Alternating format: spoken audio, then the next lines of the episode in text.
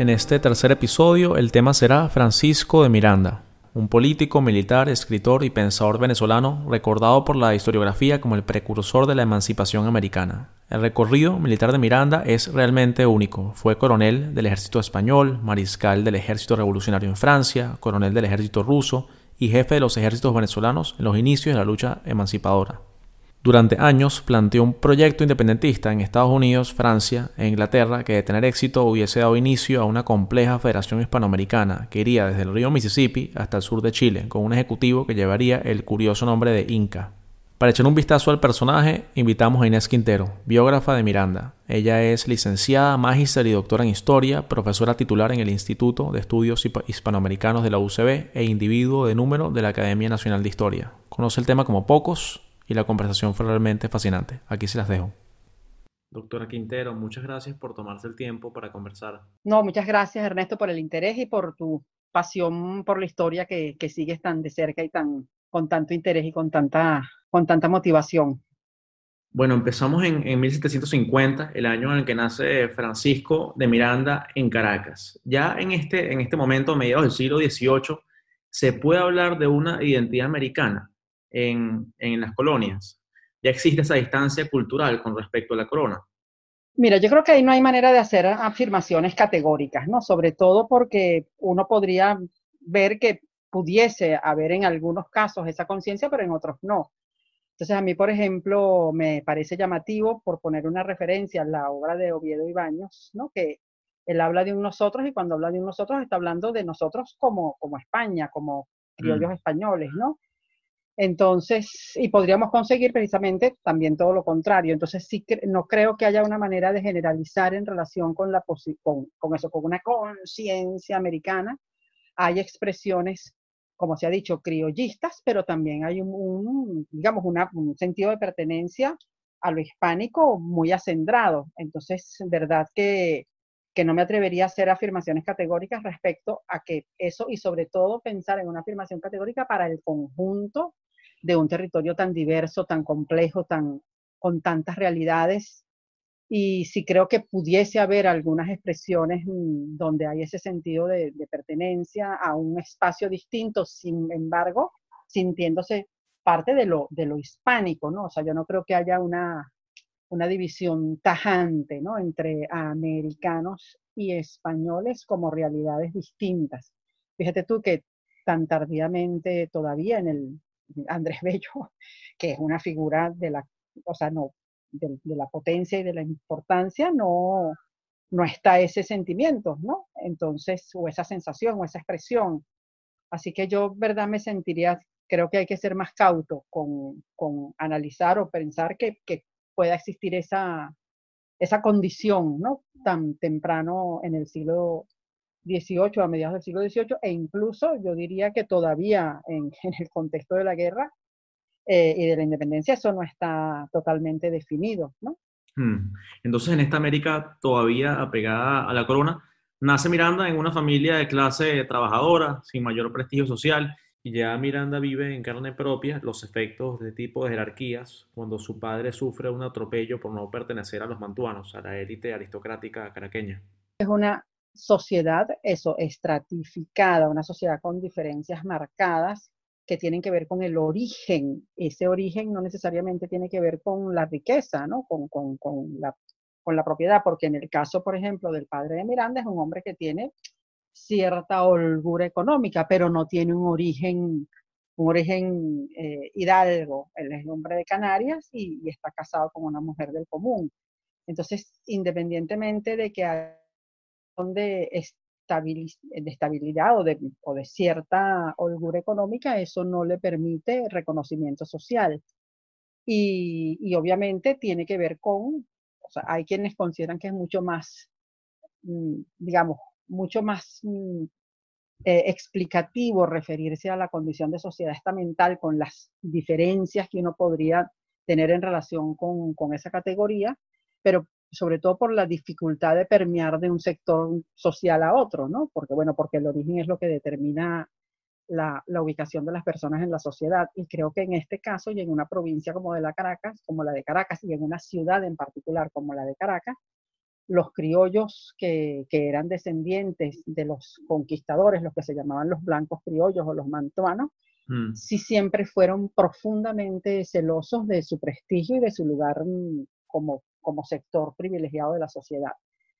Entonces, seguramente eso fue muy determinante. Además, hay muchísimas expresiones de, este, de esta práctica y de esta, digamos, de esta tensión que se vive en la, en, la provincia de Caracas particularmente, con relación a cualquier posibilidad que alterase ese, digamos, esa diferencia de, de sectores, de estratos, de estamentos en la sociedad, donde ellos son muy celosos, ¿no? De cuidar el, lugar que ellos ocupan en la sociedad, sobre todo, bueno, eso se expresa en el cabildo eh, y se expresa también en otras instituciones más tardías, en el Colegio de Abogados, en el, en el Real Consulado, que son esos espacios que ellos procuran mantener, o sea, exclusivamente para, para, que, para la presencia y para la participación de este sector de los blancos criollos mantuanos, que a su vez tiene sus propias divisiones, los que están, los que están con títulos nobiliarios y los que no, los que tienen más prestigio y los que no, o sea que eso forma parte de, digamos, de un funcionamiento de la sociedad que es expresivo de esa sociedad de antiguo régimen, que por comodidad podemos llamar eso que está, mm, eh, digamos, más cerca de lo que podría ser una sociedad estamental que una sociedad de clases en el sentido que, que está referido más en el siglo XIX en el siglo XX. Son categorías que ayudan a mantener el orden social. A los mantuanos se les dan ciertos privilegios, a los pardos, que son un grupo menos monolítico, se les prohíbe llevar a cabo ciertas tareas y trabajos. Sí, pero fíjate tú eh, que yo sí creo también que hay mayor conciencia de pertenencia a ese sector de la sociedad por parte, por ejemplo, de, los blancos criollos, de los mantuanos, donde hay un conjunto de afinidades que los hacen actuar de manera conjunta y con principios y con prácticas similares. Yo mm. no me atrevería a decir que eso ocurre de la misma forma entre los pardos, ¿no? Porque los pardos tienen una, digamos, es una dispersión y una consideración de otro tipo, mucho más diversa, mucho, más, mucho menos homogénea que lo que podría ser el sector de los blancos criollos, sobre todo porque en el comportamiento de los pardos, o sea, hay, hay desigualdades notorias entre unos y otros, ¿no? Eh, por ejemplo, y sobre todo que es eso, que los pardos es, bueno, un, un mapa muchísimo más, mm, como te decía, mucho más disperso, de muchísima mayor variedad, que es más difícil concebir en ellos una cohesión en función de prácticas, principios, intereses, que lo que uno sí podría identificar, digamos, en, el sector de los blancos criollos, ¿no?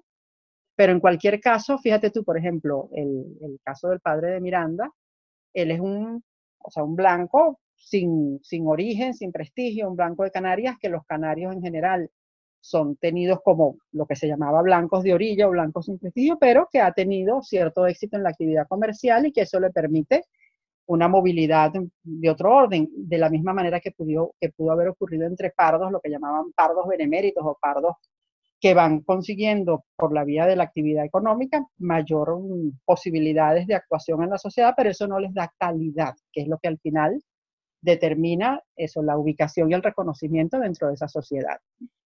¿Y cómo es ese desencuentro de los Miranda con los mantuanos de la época?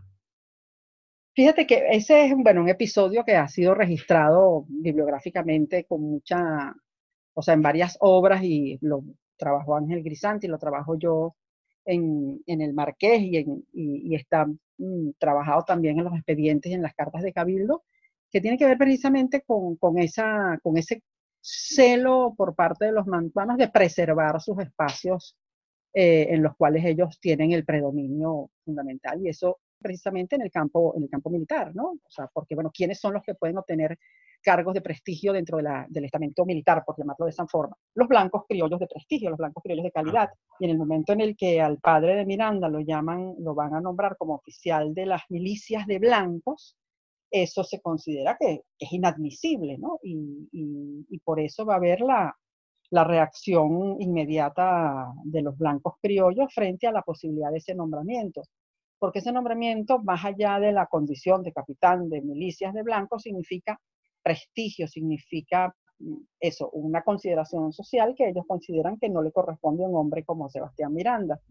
porque eso tiene un conjunto de símbolos que lo acompañan, bueno, que el uso del bastón, el uso del uniforme, que los pone a, que lo convierten igual a ellos. Y eso, y él no puede ser un igual porque él no tiene el mismo origen, ni la misma, ni la misma calidad que la que tienen ellos. Y por eso todo el expediente de reclamo frente al nombramiento se hace en función de estos, de estos principios, ¿no? De estas prácticas. O sea, ellos van a hacer valer eh, el origen noble de cada uno de ellos, la calidad, el reconocimiento social que tienen, a diferencia de Miranda, que, bueno, que no solamente tiene un origen que, sin, sin prestigio ni calidad, sino que además se desempeña como, como en el menudeo, o sea, como un comerciante con una bodega, con un comerciante del menudeo, y el otro elemento que lo hace ver como, digamos, que lo que lo diferencia de la calidad es el hecho de haber contraído matrimonio con una mujer del común, que además hace el oficio de panadera, de allí el tema de la panadera. Él sabe que en esa sociedad y luego del conflicto que ha ocurrido entre su padre y los blancos criollos, él no tiene ninguna posibilidad de crecer sin esa sombra, más allá de que el conflicto se resolvió a favor del padre de Miranda, en la medida en que, bueno, que el, rey manda a, sanciona eso, bueno, silencio, eh, que, se guarde silencio sobre el episodio y que se le reconozca a Miranda, o sea, el hecho de que pueda usar el bastón y los símbolos y todo esto, por supuesto, y, además hay otra cantidad de resoluciones en esta real cédula, pero cuando Miranda se va, incluso todavía no ha habido este desenlace, pero ya está claro para Miranda que la única posibilidad de construir una biografía diferente es fuera del ámbito de ese digamos, del peso que tiene y de la carga que tiene, no solamente biográfica, sino socialmente, ese episodio de su padre con, los blancos criollos, que además se va a seguir expresando en, el resto del siglo, como te decía antes, o sea, después vendrá todo el pleito con las gracias al sacar, o sea, vendrá el pleito con eso, con, todo este conjunto de, de, de aspectos que van permeando la posibilidad de un, digamos, de poner en, en discusión esta solidez o esta rigidez del funcionamiento de la sociedad, que, que bueno, que al final los mismos blancos criollos serán los que eh, al declarar la igualdad y la república le pondrán el niple final a, a, mm. todo esa, a toda esa situación. Pero bueno, eso ya es otra, otra parte de la historia. No obstante, si estoy, bueno, y lo planteo tal de esa misma manera en el, en el libro, que, que, ese es un punto de quiebre en la biografía de Miranda, o sea, desentenderse de lo que había sido esa condición o esa disputa o esa, o esa, ese, digamos, esa, esa limitación que podría representar para él eso, su desempeño biográfico en una sociedad en donde él tenía un techo, un techo fijo para su digamos, para, en su vida, ¿no? Y en, lo que podía ser el futuro, su, futuro individual. Sí, también se veía con frecuencia que los jóvenes que podían pagárselo se formasen en España militar y humanísticamente, ¿no? Lo hace también Bolívar más adelante, por ejemplo. Claro, no, en, en, el territorio de los que son blancos principales, nobles y con recursos, eso es lo que corresponde, o sea, salir al exterior, bueno, salir a España o incluso a eso, a formarse y a, y a tener el, la, vamos a, culminar su proceso formativo, sobre todo en el, en el campo militar. También se fueron, uno, Fernando Toro, el hermano del Marqués del Toro, se va para también para, para España. Y bueno, yo no podría hacer un seguimiento importante. Hay un libro que, que refiere muchas de las historias de quienes participaron finalmente en la independencia, que habían tenido precisamente su formación y su, y su primera experiencia militar fuera de, los territorios originales de ellos y todos en su gran mayoría en el campo del ejército o del territorio español. Pues, ¿Y qué se sabe de ese joven Miranda recién llegado en, España? Claro, fíjate que es una contradicción, bueno, y no una contradicción, sino una... ¿A qué se va Miranda? Miranda se va precisamente a hacer carrera, la carrera militar en, en, España, ¿no? O sea, él compra el título de, o sea, se va con, un dinero que por supuesto le facilita a su papá para mm. tener ese, digamos, la posibilidad de insertarse en, el, en la jerarquía militar de, la, de la monarquía española y él llega primero a, al sur de España y, posteriormente sube, bueno, se va a Madrid. Pero fíjate que a mí siempre me llama la atención y, da cuenta de, digamos, de la decisión de Miranda de inserción social, que la primera cosa que hace Miranda cuando se baja del barco es mandarse a hacer un vestuario, un vestuario que le permita eso, estar a la par del ambiente en el cual él quiere eh, incorporarse. Era coherente con la, con la, tradición, con la época. Ah, claro, claro, tú no puedes andar por ahí mal vestido, ¿no? O sea, si tú eres capitán o si aspiras a tener una carrera dentro de los sectores que tienen una cierta distinción, no puedes andar por allí, eso todo, todo percudido mal vestido, ¿no? Pero sí da cuenta de, digamos, de, de su determinación de, bueno, de yo no voy a seguir, o sea, yo no voy a estar fuera, digamos, de, del espacio al cual yo aspiro y en el cual yo tengo, digamos, la intención de, surgir y de, y, de, figurar. Y claro, ahí sí, yo pienso que hay muchos elementos que tienen que ver, obviamente, con las demandas de lo que eso representa en su momento, como tú bien dices, o sea, eso es lo que tiene que ser, pero también con la ambición, con la ambición y con la aspiración de Miranda, ¿no? O sea, él se inserta en esta, digamos, en este cuerpo militar de, de lo que sería la monarquía española y, va a tener una figuración y, no va a ser, o sea, no va a estar, eh, no, es un, no es un individuo anónimo, o sea, él manda cartas y fastidia y pide y solicita reconocimiento, o sea, él está Muy atento, claro, a, a, ser, a ser alguien dentro de ese entorno, a distinguirse, a que, a que no, a no ser uno más del montón, ¿no? y yo creo que eso va a estar muy marcado en lo que es esa carrera militar dentro de la, de la monarquía española. Y, ya queda claro en Melilla en su primera campaña con la corona, ¿no? Empieza a mandar una cantidad de correspondencia y cartas, exige que lo asciendan. Claro, y sobre todo que, bueno, que le den reconocimiento y que se den cuenta de lo que él vale. Además, él hace, vale, bueno, mira, yo, yo hablo otros idiomas, o sea, yo no soy un, uno del montón, ¿no?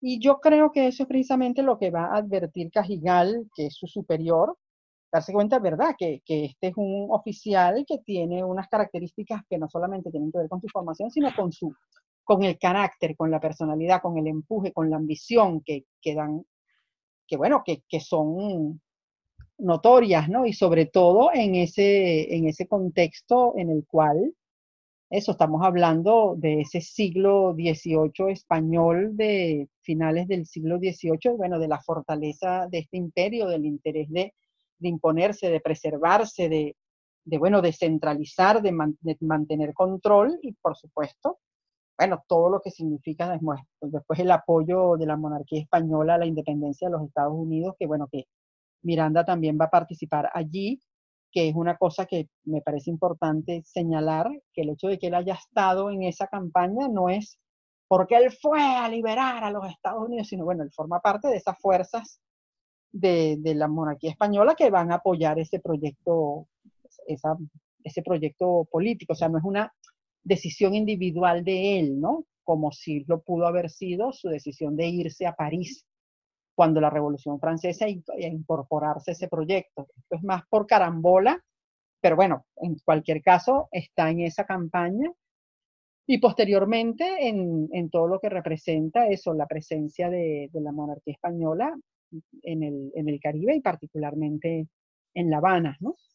Claro, ya instalado en el proyecto imperial de la corona, pues inevitablemente. Totalmente, o sea, él es una pieza de ese proyecto y sobre todo al ser una pieza de ese proyecto, eso es lo que genera incomodidad en relación con, con su, digamos, con sus demandas, con sus críticas, con su, con su, en algunas cosas, con su, con su no guardar las formas tal como se esperan que se guarden, ¿no?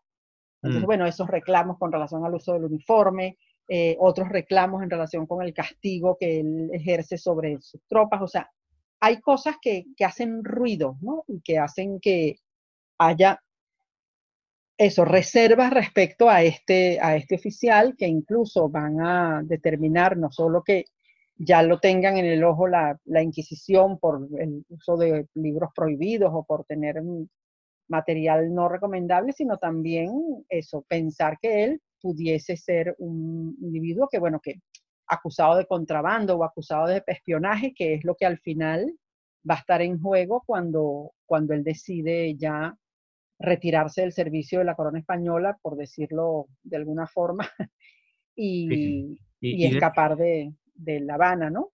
Y de hecho, estando en, en, la Florida, recibe una orden de arresto por parte de la corona. Hmm. ¿Qué es lo que sucede ahí? ¿Cuáles son los cargos? No era la primera vez tampoco que tenía problemas con la autoridad española, ¿no? Ya era una, un patrón. Claro, allá hay, claro, allá hay dos episodios que están, digamos, que se cruzan. Uno es el hecho de que se sospechaba que cuando él estuvo en, Jamaica había facilitado la presencia de un oficial inglés en las instalaciones mm, de que pudiese haber tenido la monarquía en, la zona, pero en segundo lugar hay acusaciones también de contrabando, ¿no? De que había podido mm, meter cosas de contrabando. Yo verdad que cuando uno lee el inventario de cosas que tenía Miranda en La Habana, dice, bueno, eso, no hay manera de que alguien con, los recursos que podía obtener de su condición de capitán o, de, con su cargo militar dentro de la monarquía pudiese tener un inventario de cosas tan, tan extravagantes, ¿no? Entonces, yo pienso que, bueno, que, esas acusaciones, quizás la de, la de espionaje, Cajigal, ¿verdad? Insiste mucho en que no hay ningún tipo de sombras en relación con la, con la actuación de Miranda. Eh, y por supuesto, en relación con lo del contrabando, no, no hace mayores puntualizaciones, pero si uno ve el, la, digamos, el despliegue suntuario de Miranda, cosa que lo va a acompañar mm, en su vida, se da cuenta que, bueno, que muy probablemente haya, haya hecho manejos que lo favorecieron en relación con el con manejo de, de mercancías y de cosas, pero en cualquier caso, eso ya hay... Pues no era un santo. Claro, no. Eh, y, yo creo que ya para ese momento, eso, este conjunto de diferencias, este conjunto de tensiones, este tipo de persecuciones, que no es poca cosa, o sea, es el ministro de India el que está tras la pista de Miranda, los poderosos galves, o sea, que, que no hay manera de que él pueda escurrir el bulto. A mí también me, me llama mucho la atención el hecho de que un, un oficial superior como Cajigal, eh, esté dispuesto eso a, apoyarlo y no solamente apoyarlo, sino secundarlo y a facilitarle su huida, a, su salida del territorio, bueno, del ámbito de la monarquía. Y bueno, y eso será una, una constante en la vida de Miranda, o sea, la persecución de las mm. autoridades de la monarquía frente a lo que son esos, estas acusaciones iniciales y las que se van sumando en el prontuario anti, anti-español de, de, Miranda, ¿no? De ahí y, adelante. Y justamente gracias a Cajigal, como usted dice, logra escapar en dirección a Carolina del Norte en 1783 y ya es quizás un Miranda más político, más teórico y se da a, la tarea de observar a lo que consideraba que era la sociedad más virtuosa del mundo. Y examinar ese proceder republicano en los Estados Unidos. Sí, claro, yo eso creo que, que fue también, como tú dices, o sea, un momento crucial en la biografía. A mí me parece que la experiencia eh, de la monarquía española es, por supuesto, eso, la experiencia militar, o sea, es la formación militar de alguien que no ha tenido esa posibilidad con anterioridad, ¿no? No solamente las campañas, las jerarquías, las misiones, la disciplina, todo lo que eso significa como, como factor formativo y posteriormente esta ida para los Estados Unidos yo creo que también es lo que le abre la ambición, el deseo y la determinación de hacer el viaje que hará posteriormente por Europa y por el resto de, del mundo. Pero sí creo que la oportunidad de estar en los Estados Unidos, estamos hablando, como tú bien dices, 1783, ¿no?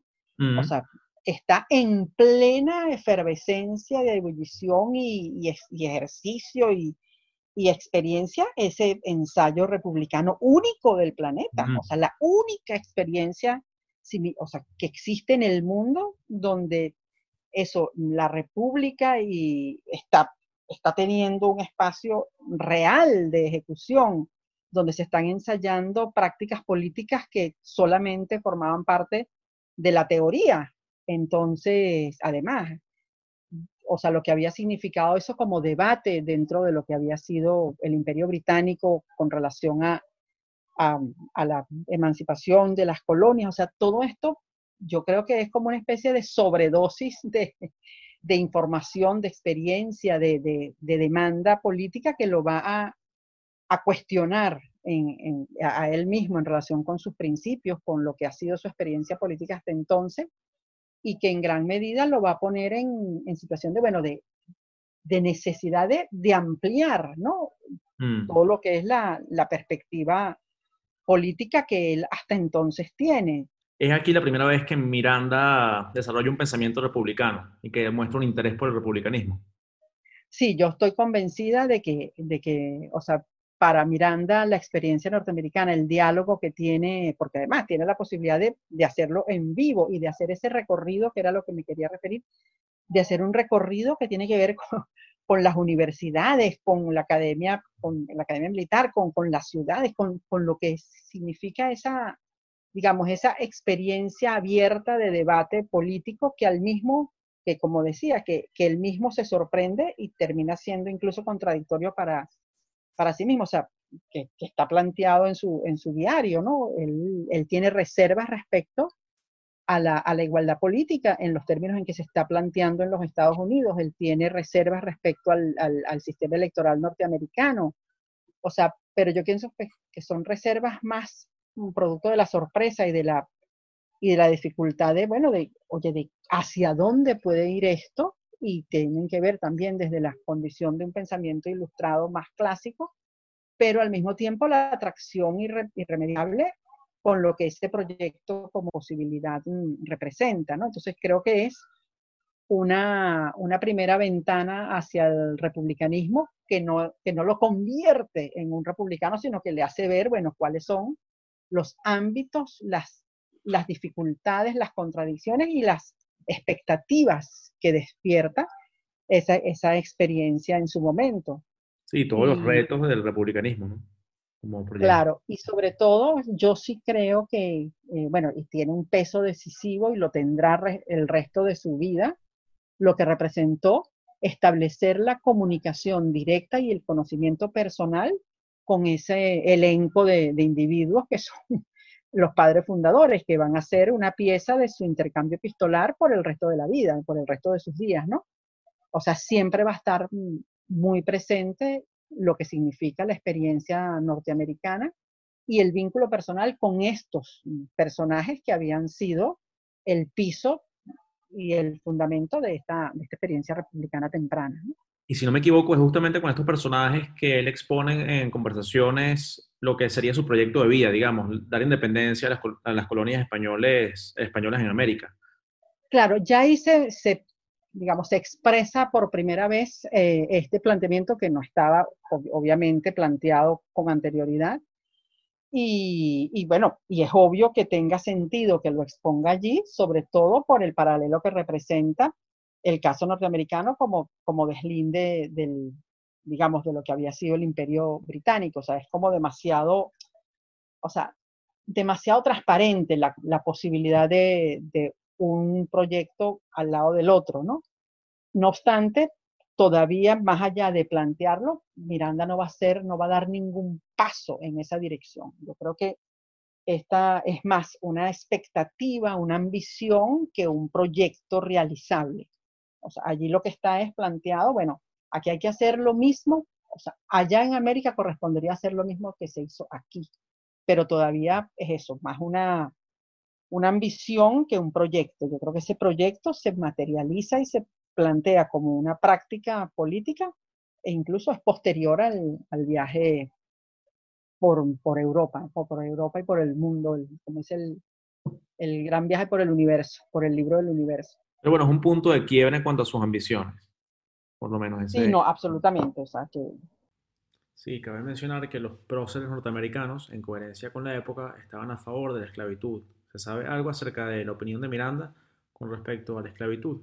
Fíjate que en, o sea, no hay, o sea, en este momento, obviamente, en ese contexto, no hay ni siquiera ninguna, bueno, eh, ninguna observación expresa, porque además, en relación con la esclavitud, todavía las, posiciones antiesclavistas no tienen esa visibilidad ni esa fuerza que va a tener mm, posteriormente, pero en, en el Jefferson tenía esclavos, por ejemplo, en Washington. Claro, por eso que, que, que es una cosa, una práctica que, que, incluso en los Estados Unidos sabemos que va a tener la perdurabilidad y ya los debates sobre el tráfico de esclavos son, son más tardíos, ¿no? No obstante, eh, en el caso particular de Miranda, eh, mira, no hay una, o sea, una posición en relación con, con, la esclavitud. Y de hecho, cuando él está en la independencia, o sea, en la independencia no está planteado la liberación de los esclavos, lo que está planteado es la incorporación de los esclavos en la guerra para, para el soporte del proyecto, digamos, del proyecto republicano, del proyecto patriota, pero tomando en cuenta que eso, que eso les demandaría o les, les otorgaría la libertad, ¿no? O sea, pero una posición antiesclavista en el sentido doctrinario, dogmático, teórico de que la esclavitud no puede existir, no está presente. En cambio, fíjate tú que sí es mucho más permeable respecto a los derechos políticos de la mujer, que está más en sintonía con el ambiente. O sea, eso ya está planteado como posibilidad y como proyecto en el ambiente, no solamente en, norte, o sea, en los Estados Unidos, la mujer de Jefferson, o en, los, o, en, o en Francia, o en Inglaterra. O sea, que eso ya era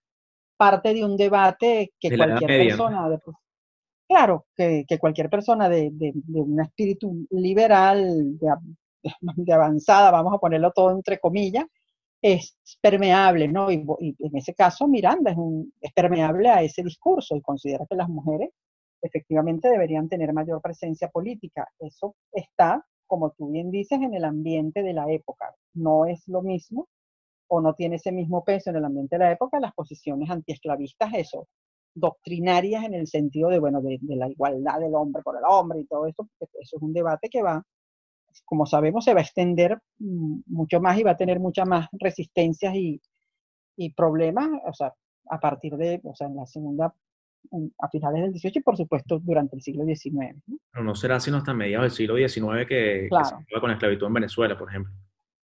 Sí, sí, por supuesto, ¿no? Y imagínate, y en los Estados Unidos, y en, y en, y en África, eh, perdón, y en, y en, Cuba, y en Brasil, o sea, eso es un debate que, que agarra todo el siglo XIX y que cuando aquí se constituye el Estado liberal, o sea, no, es un Estado liberal con esclavos, exactamente lo mismo que la República de los Estados Unidos que la mantiene eso hasta, hasta la guerra de secesión, pues.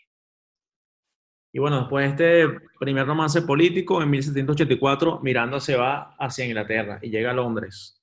Y bueno, está fascinado con la sociedad inglesa, ¿no? Las asambleas parlamentarias, la presencia de la, de la ciencia, de la filosofía en el entorno, la presencia de, digamos, ese peso cultural que tiene ya en el Imperio Británico.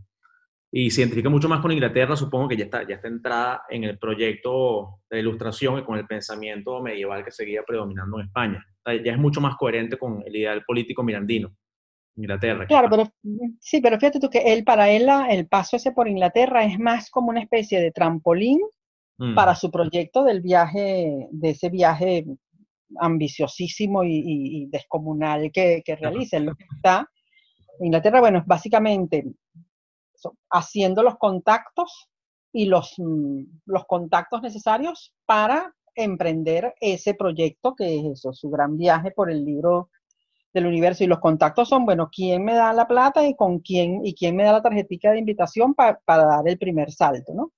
Y, verdad que, que, eso, hacerle el seguimiento a todo lo que eso representa es, es verdad impresionante y, y, demencial en términos geográficos, en términos políticos, en términos culturales, en, en términos, digamos, de, de inventario, o sea, hacerle, tomar tomar conciencia de lo que ese viaje representa es, mm, es verdad, yo creo que está muy asociado a esa condición enciclopédica de, que también está dentro del espíritu de la época de, la, de, los recorridos geográficos, de, ser un memorialista de ese propio recorrido, o sea, todo eso forma parte muy de la, del espíritu también de la época. lo que habría que destacar aquí es la, extraordinaria habilidad de, Miranda para poder ejecutar un viaje de esas características, recurriendo eso a préstamos, a apoyos, a cartas de recomendación, o sea. Muy persuasivo tiene que haber sido, ¿no? No, no solamente persuasivo, sino también, o sea, o sea, él es una puesta en escena, es convertirse eh, en, un personaje del mundo. Claro. O sea, porque lo que tiene son eso, la experiencia como, como oficial o como, militar en, el, en, en, España y bueno, y esa experiencia de un año y medio en los Estados Unidos, realmente Miranda es nadie. O sea, Miranda es un, como diríamos hoy, un ex. Militar perseguido. Un, ¿ah? un militar perseguido por la corona española. Claro, un desertor del ejército español que tiene una causa en su contra por parte de la corona y de la Inquisición, o sea. Imagínate. Y, bueno, y además, eso, y un limpio, o sea, tampoco, porque bueno, tiene unos reclamos de, de, lo que son lo, el dinero que le debe la corona, pero él es eso, un limpio, un X, un tipo que no tiene ninguna, ningún prestigio salvo como dirías hoy, una agenda muy bien provista, o sea, una, una lista de contactos extraordinarios, o sea, que él tiene, eso, bueno, tiene la dirección de Jefferson, la dirección de Washington, conoció a Hamilton, o sea, tiene eso, una, una agenda de contactos que, bueno, como muy poca, y sobre todo que tiene eso, el apoyo de figuras que están dispuestos a, a eso, a soportarlo, digamos, a, a darle su, a ser sus sponsors, ¿no? Bueno, eh, yo siempre me pregunto, Turnbull, este inglés que, lo acompaña desde ese momento hasta el final de sus días, o sea, tiene que haber quedado cautivado eh, por, por, Miranda, porque bueno, él es el primero que, que, que, siempre va a estar a la orden para, para apoyarlo, sobre todo en relación con promesas que eran totalmente intangibles. O sea, imagínense lo que, se, que podía significar la promesa, bueno, mira, cuando yo venga y vaya a América y resuelva y independice todos esos países, tú vas a estar, tú vas a resolverte, ¿no? Imagínate. Eran dos soñadores, dos soñadores. Claro, las, las garantías que eso representaba, pero sí creo que, que este viaje de Miranda, más allá de lo que representa como, como experiencia personal en el sentido de eso, si a él le habían, se le habían abierto los ojos y, el, y, la, digamos, y, y, su ambición y su, y su y, sí, y su ambición, habiendo estado en los Estados Unidos, esto va a ser un multiplicador, ¿no? De todo lo que puede observar a la Europa absolutista ya con ojos críticos, ya con intenciones republicanas. Claro, pero ni, ni, tanto, tanto, tanto, porque él tampoco anda por allí despotricando del absolutismo. Pero, tiene posibilidad de hacer la, comparación, me refiero a lo que había observado. Ah, no, claro. no, no, en ese sentido sí, son dos realidades absolutamente distintas, pero lo que a lo que me refiero, él está allí y él básicamente va a vivir las bondades del absolutismo de la vida cortesana. O sea, él no está llegando al, al, a, los a las zonas marginales de ese mundo extraordinario. Él está en el centro de la vida cortesana y de las bondades y de los favores del absolutismo durante todo su recorrido, ¿no? Cosa que es, por supuesto, la más emblemática es la cuando está en el, en el imperio, o sea, en, eh, ruso, en el imperio ruso con, en el entorno de, de Catalina de Rusia, pero, pero no solamente es en el imperio austrohúngaro, o sea, todo el recorrido de él es... Conoce a Federico también, en Rusia.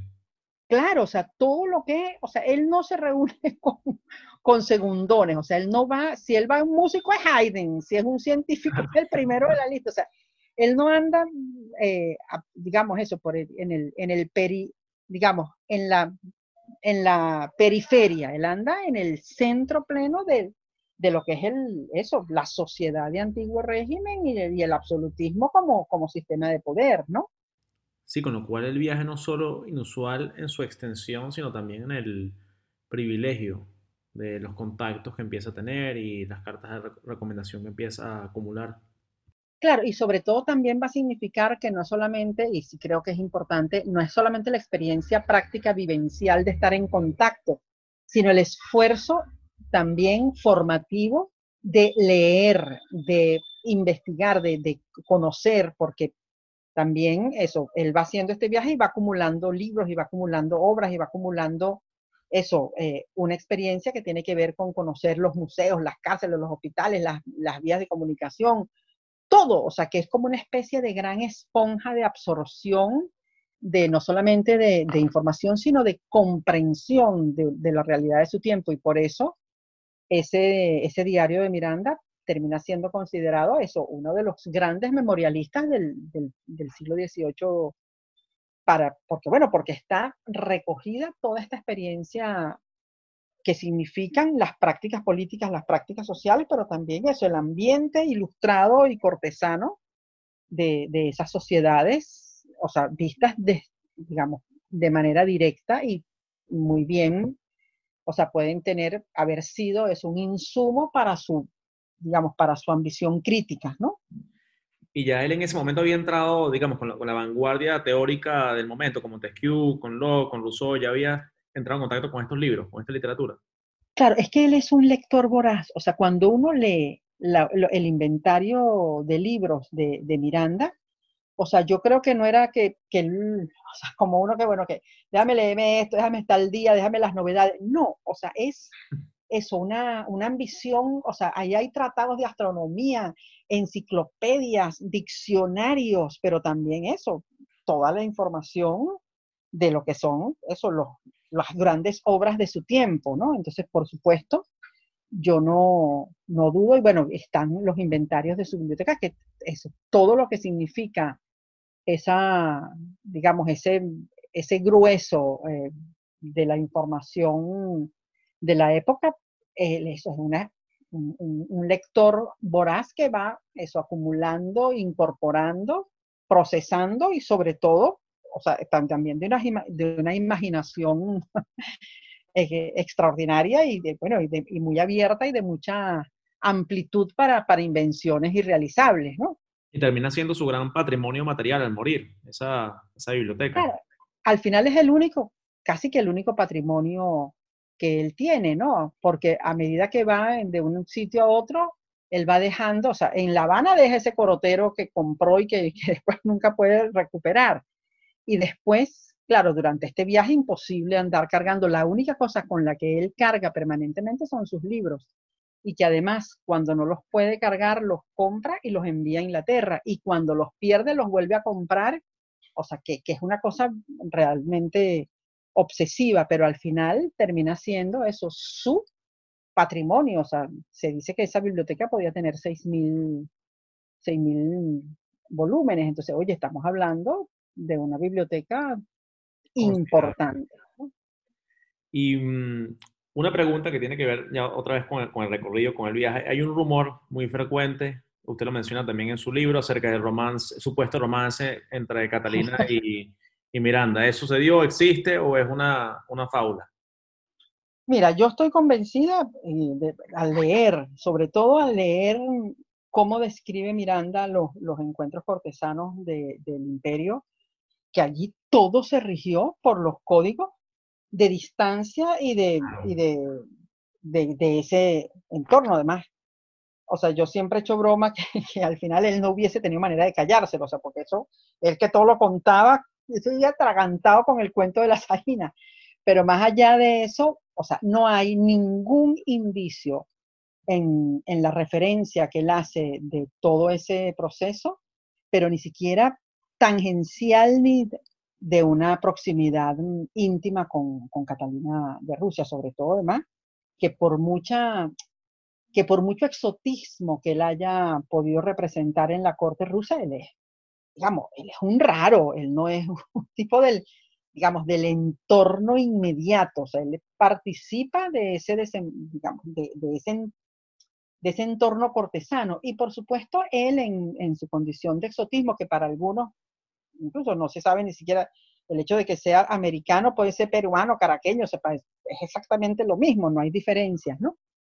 Pero, pero verdad que es una, una fantasía, eh, a ver, mm, o sea, convertir eso en un hecho objetivo y que eso pasó y eso, bueno, yo creo que es como una especie de reivindicación de la virilidad americana, pensar que eso haya estado como, como, una, como una situación ver, eh, factible, ¿no? Sí, quizás Pero bueno, por el hecho de que ella fue generosa en el sentido de que le dio cartas de recomendación, le, le hizo ciertos préstamos, si no me equivoco. Sí, claro, además le dio pasaporte y le permitió utilizar el uniforme. Pero es eso, es la también la convención clásica de que si hay ese tipo de favores, eso tiene alguna motivación más allá de, de lo de lo razonable del, del interés, sino que ahí tiene que haber pasado algo, ¿no? Entonces, que es una manera también de interpretar las cosas muy ligeramente.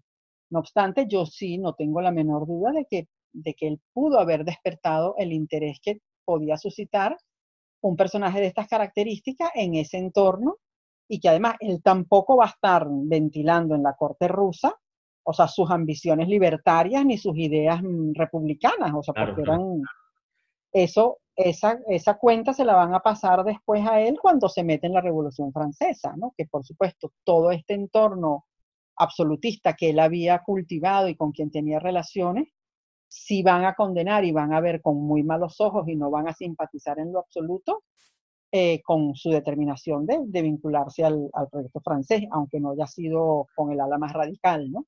Claro, justamente después de este viaje, en, en 1789, después de cuatro años de viaje maratónico, que él realmente empieza a adelantar el proyecto independentista y lo hace al volver a Londres. Se encuentra con el, primer ministro británico, William Pitt, un año después, en 1790, y ya mm, lo hace de manera más formal, ¿no? Ya presenta una idea, un proyecto político más sólido.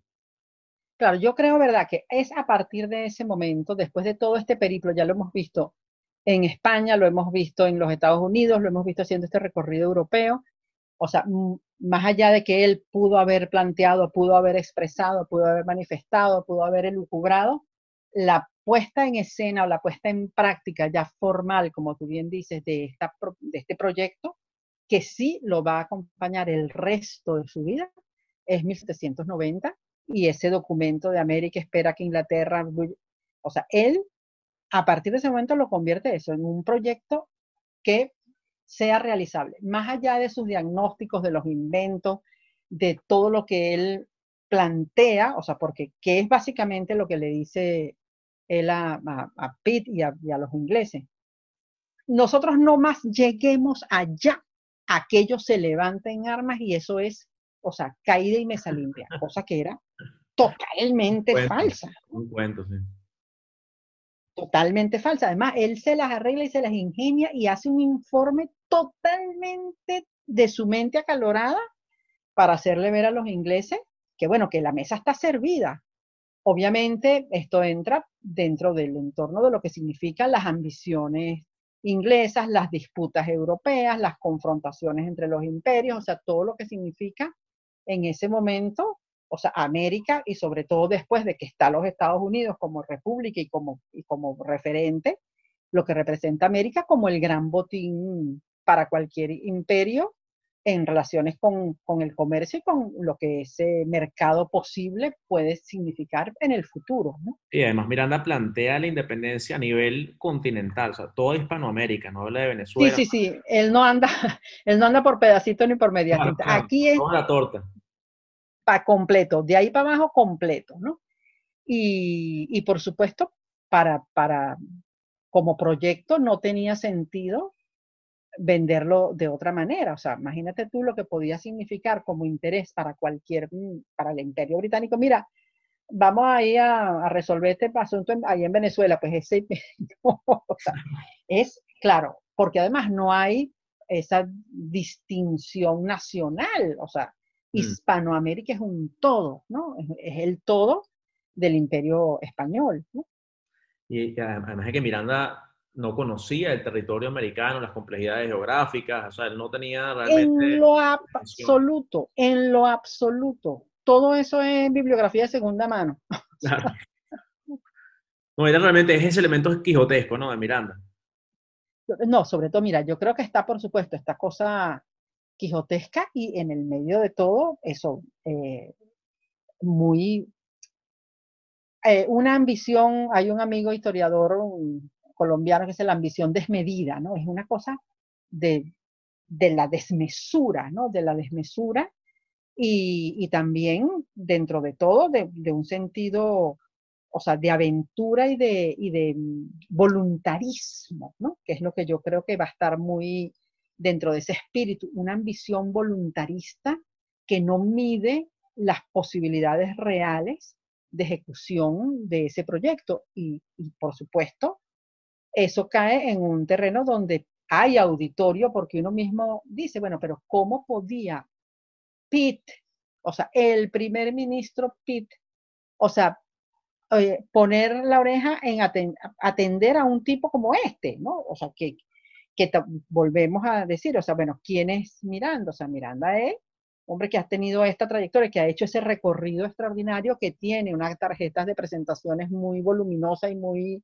llamativa, pero que no tiene, o sea, que todavía no, no tiene ninguna, ningún logro, ninguna, ningún referente, nada que lo avale como, como, como nada, como estadista, como político, él todavía. Cartas de recomendación solamente, ¿no?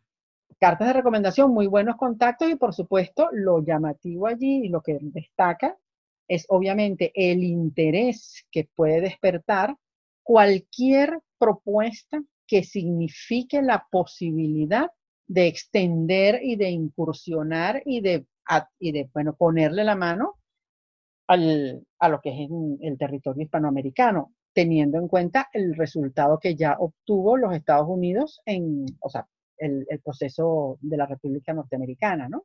Entonces, claro, eso es un campo minado abierto que por supuesto es susceptible de interés para, bueno, por tirar la parada, bueno, a ver qué pasa con esto.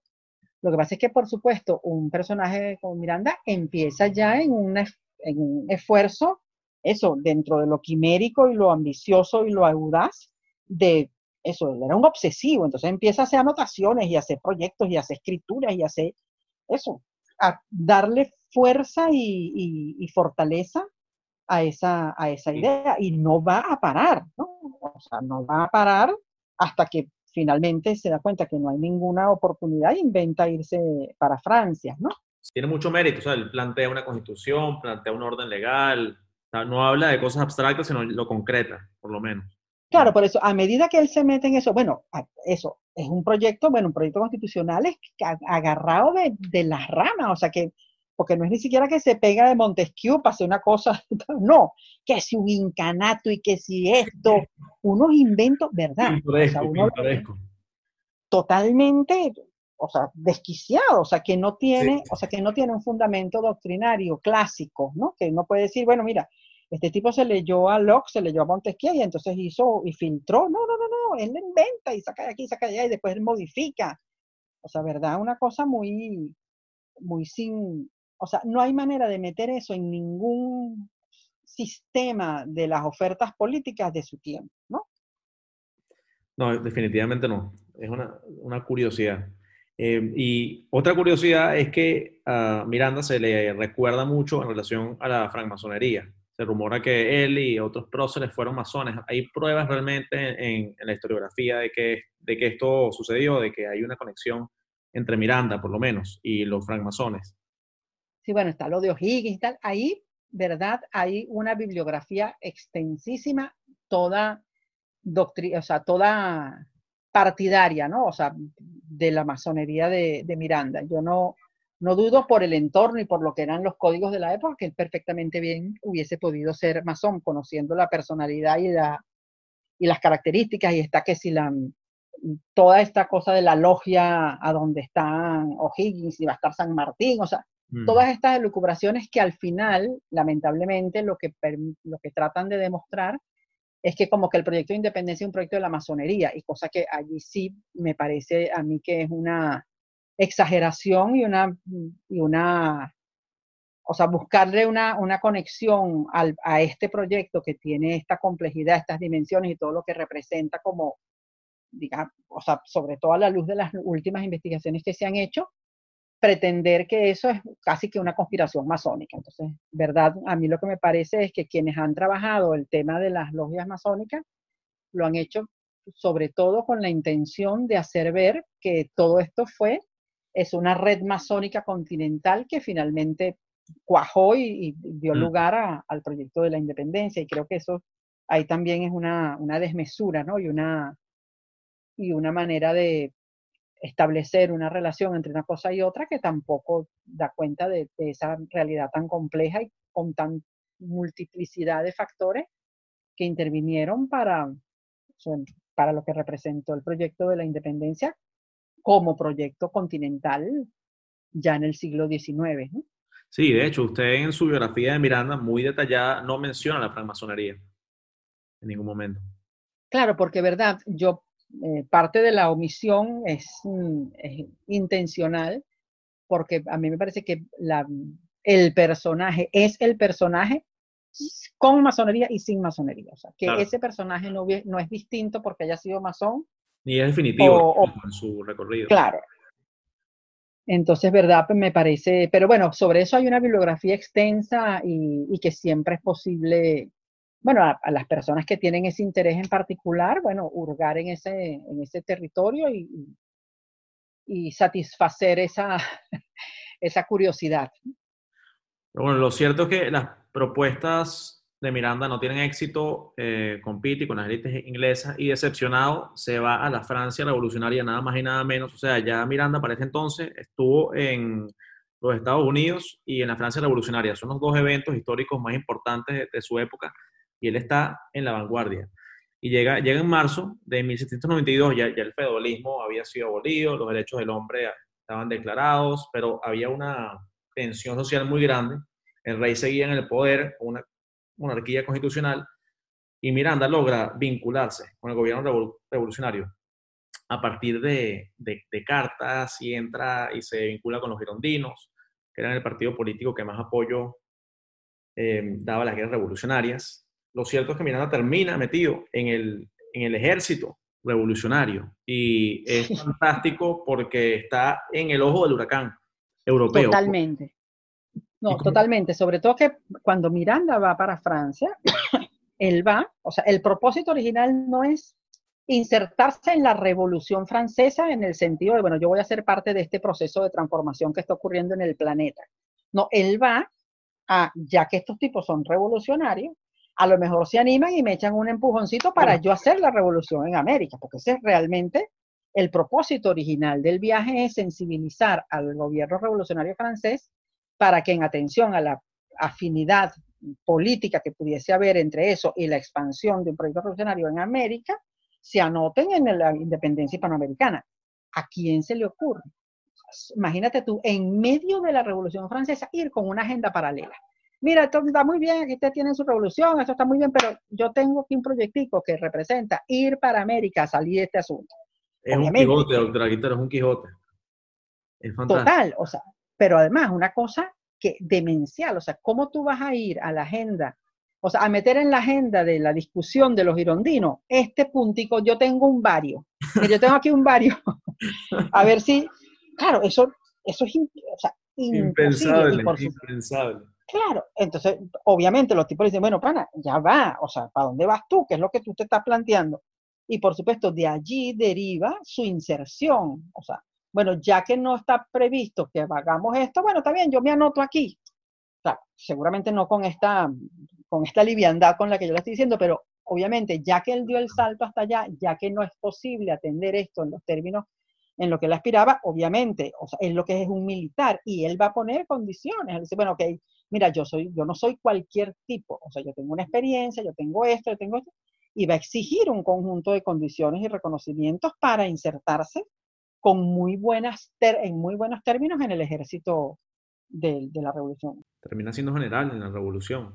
Claro, poca cosa, ¿no? Y va a estar en la campaña y ahí es donde yo sí creo que se expresa eso, el arrojo militar y, su condición de, bueno, mm. de un tipo que tiene condiciones, ¿verdad? Para la conducción de tropas y campañas y yo, y eso es visible, están los informes, está todo ese reconocimiento y obviamente no estaría reconocido como un militar de, alta calificación si no hubiese sido exitoso en la conducción de, las tropas que le tocan atender en la campaña de Bélgica, en todo eso. Oye, es un, eh, es un tipo que, tiene recursos y que tiene maneras. claro, y sobre todo yo entiendo que esto es producto, eso, no tanto o sea, bueno, obviamente la experiencia que ha tenido en, España, pero, pero es que hay un salto cualitativo entre esa experiencia y los logros acá, ¿no? Porque aquí está como un gran conductor y además un tipo que no le tiembla el pulso para enfrentar eso, mm, mm, mezquindades, eh, conspiraciones, o sea, él se le planta de humor y él dice, bueno, yo esta no la voy a hacer, o sea, un tipo también de posiciones firmes que tienen además costos políticos importantes sí, sí. en el contexto de un momento tan convulsionado, tan riesgoso y de tanta, digamos, de tanta tensión, como tú decías, pues nada más y nada menos, imagínate tú, entre el 92 y el 95 de la Francia revolucionaria, ¿no? Y cae víctima del terror de Robespierre y lo meten preso, alegando exactamente qué, cuáles son las razones en este caso. Claro, bueno, hay una primera denuncia que tiene que ver con el hecho de que él había sido, o sea, acusado por Dumouriez en esta campaña militar de la cual sale, digamos, la primera prisión de la cual sale a Airoso y después hay una segunda, un, un, segundo round también, eso por intrigas políticas, ¿no? Pero, pero ya estamos hablando de las intrigas políticas entre girondinos y, revolucionarios, o sea, los, partidos, él estando en, el partido de la Gironda, está también siendo acusado, eso como, como muchos otros, de eso, de, traición, ¿no? A la, a, los, a la revolución y por Los girondinos caen en desgracia, ¿no? Y toman el poder los jacobinos y ya es el terror de Robespierre, la radicalización de la revolución, ¿no? Claro, y él está preso justamente en ese contexto, ¿no? Y, por eso es que esa defensa, esa segunda defensa, bueno, esa defensa de, Miranda en la convención tiene ese, ese valor, ¿no? Porque, bueno, es salir airoso de ese, bueno, cuando está haciendo, cuando la, cuando la guillotina es, no juegue, pa, pa, está cayendo, muchos de los que están con el prisionero caen en, en, o sea, son ajusticiados, son sentenciados y son conducidos a la guillotina.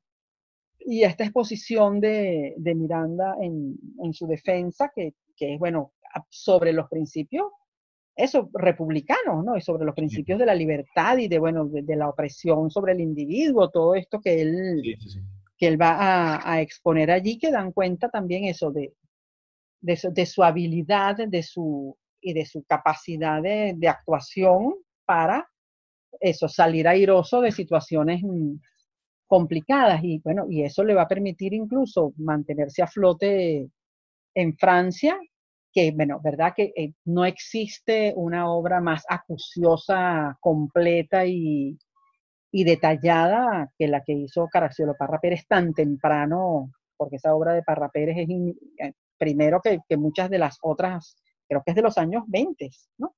De Miranda y la Revolución Francesa, ¿no? Que, Mm. que es verdad un, un periodo que, que, solamente atenderlo en, en, todo lo que fue esa, o sea, no solamente su, su, actuación pública, política, militar, sino la manera en que él se desenvuelve en ese entorno tan complicado, o sea, la, la calidad de vida que lleva, o sea, el apartamento que monta, o sea, todo lo que eso representa también es otra cosa que uno, o sea, se queda eso, cómo logra desenvolverse en entornos adversos para constituir una base de operaciones que le permita estar en el centro de los acontecimientos. ¿no?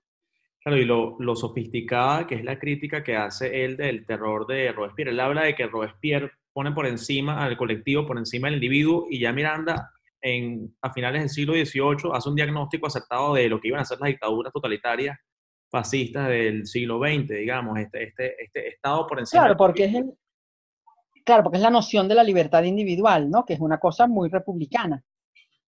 O sea, yo creo que allí, o sea, parte de la experiencia norteamericana, pero yo creo que, el, que seguramente esa experiencia en favor contra el, el terror y contra lo que significan los excesos de la revolución van a afirmarlo en, en los principios de la libertad ya en un espíritu mucho más, mm, mucho más republicano, mucho más, o sea, menos, mm, o sea, menos idealizado, ¿no? Y más, bueno, oye, esto es una realidad, o sea, aquí tiene que ponerse por encima la posibilidad del individuo, la posibilidad de, digamos, de la fuerza colectiva que impide el ejercicio individual de la libertad, ¿no? Sí, sí, y, su ejemplo es muy bueno para ver la, facilidad con la que se podía dar prisión a alguien antes de que se establecieran los principios del, liberalismo clásico, tanto en España, absolutista, como, como hereje, y la Francia revolucionaria por contrarrevolucionario. Bastaron diferencias ideológicas para, para darle prisión. Y, aquí hay que hacer la pregunta, porque ya, ya es increíble la cantidad de veces que Miranda ha sido perseguido y hecho preso. ¿Cuántas veces para este momento, en 1795, Miranda ha estado preso ya entre España y Francia? No, lo que pasa es que las prisiones en, España fueron eso, como, como arrestos más disciplinarios, ¿no? Pero mm. ya en Francia está preso tres veces, ¿no? O sea, mm. en la Francia revolucionaria son tres, tres prisiones y, y, bueno, y que tienen que ver con ese contexto eh, de, digamos, de la Revolución Francesa, pero yo no, o sea, no incluiría eh, eso, lo que serían las prisiones de España, porque son más persecuciones que, que, prisiones en, en, el sentido lato de la, de la palabra. Pues, son lapsos cortos de tiempo, entonces, en España. Claro, son más, más arrestos por, por cuestiones de, de, disensión que por eso. En este caso está preso primero un año y pico y después otra vez otro, son periodos prolongados. Además, nada más y nada menos que en el contexto de la, de la Revolución Francesa. Pues. Claro, y no se le puso en libertad sino hasta que muere eh, Robespierre, hasta que se asesinan a Robespierre. Claro, pero ya en un sí, por eso, como en ese cambio de viraje, pero eso no significa que, que las cosas hayan, hayan mejorado, ¿no? Y de hecho, él finalmente tiene que huir de Francia, sí, sí. o sea, eh, escondido y, bueno, y, disfrazado y tal, porque muy probablemente estaba la posibilidad de que pudiese ser sometido a prisión nuevamente y a lo mejor en esta ya sin Robespierre y todo, pero no era ninguna garantía de que pudiese salvar el, el pellejo una vez más, ¿no? Y es cierto que conoció a, a Bonaparte. ¿Hay algunas fuentes que lo...? Mira, hay un testimonio, hay varios testimonios que dan cuenta de que ellos coincidieron en, una, en alguna velada. No es inverosímil que eso haya ocurrido, sobre todo pensando en el entorno en el que se mueve Miranda y en el, en el entorno de, lo que se, de ese ambiente social, ¿no? Entonces, hay más de un testimonio que da cuenta de ese, de ese encuentro. Una cosa es que se hayan encontrado socialmente, otra cosa que hayan entablado amistad, ¿no? Y que eran de, de o sea, que eran eso, de, de, un circuito cercano, pero sí, o sea, la, incluso hay ese, ese testimonio que dice que, bueno, que, que, que el propio Napoleón se refiere a, Miranda como, eso, como un, o sea, ahorita no, no recuerdo, pero bueno. Un, es un Quijote que no está loco, creo. Sí, sí, algo así que, como que, que un Quijote que no está loco. calma o algo así, alguna... Sí, pero bueno, en cualquier caso no, no es, no es eso, no es una relación próxima, ni, ni, ellos tienen una correspondencia como si la hay con otras figuras, imagínate, con, con Jefferson o con otras figuras históricas que sí hay un, mantiene una correspondencia eh, permanente, ¿no? O, por lo menos de, sólida, ¿no? Y bueno, después de esa experiencia tan espectacular en la Francia revolucionaria, regresa a Londres, llega en 1798 y de nuevo con la perseverancia independentista se encuentra con Pitt. Y hasta 1805 lo que va a hacer Miranda es vertiginosamente lanzarse en reuniones diplomáticas y enviando cartas por el proyecto de la independencia hispanoamericana. ¿Hay algún desarrollo teórico del proyecto con respecto a las ideas de 1790? Y claro, él va a ser... Claro, él va a ir haciendo unos cambios que tienen que ver eso con otros contenidos, o sea, sale ya de su invento del incanato y va haciendo un, proyecto más clásico, ¿no? De, una propuesta política más mm, acedera, pero yo creo que sigue siendo, o sea, sigue estando en el proyecto de Miranda, es una cosa profundamente voluntarista. Fíjate que, bueno, que no lo dijimos cuando termina, cuando él se va de Francia, hacen ese el plan de París, que son eso, un proyecto que firman allí a última hora para hacer ver que esto no es una cosa individual ni exclusivamente personal. Y eso es lo que yo calculo que tiene también una diferencia en esta última etapa, o sea que ya la posibilidad de un proyecto independentista en América no es una cosa desquiciada, individual y, y, a la cual está notado Miranda solamente. Hay todo un movimiento, o sea, hay toda una cantidad de contactos y de disidentes y de planteamientos que están más o menos en la misma órbita. Bueno, ya en Venezuela ha ocurrido el, el, el, de Wally España, ya están los liberales españoles, o sea que ya es una, una, propuesta menos, menos individual y quimérica como consecuencia de una voluntad individual, pero sigue siendo ejecutada por él en términos muy, eso, muy voluntaristas, ¿no? Claro. Que es lo que se expresa esencialmente en el, en el proyecto del año 6, ¿no? independientemente de que, de que sí, el, terreno está un poco más fértil, los ingleses al final del día están sumergidos en la guerra napoleónica y no, no le van a prestar mayor atención al, proyecto mirandino. Claro, y esa es una de las quejas suyas, ¿no? O sea, que también da risa en el fondo, porque lo que él dice, bueno, entonces estos tipos ahora, como están en guerra, entonces no les importa el cuento americano. Entonces, bueno, obviamente, ¿no?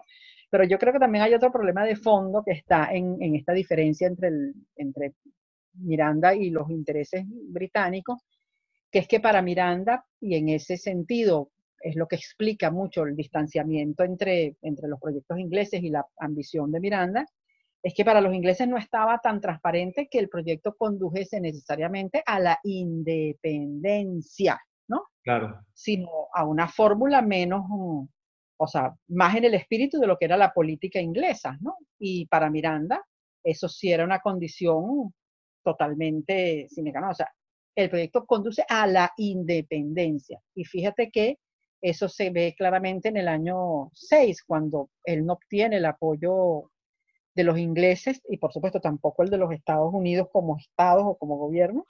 No obstante, los ingleses sí están dispuestos a hacer una invasión en el sur, ¿no? Sí, en Buenos Aires y la banda oriental. Claro.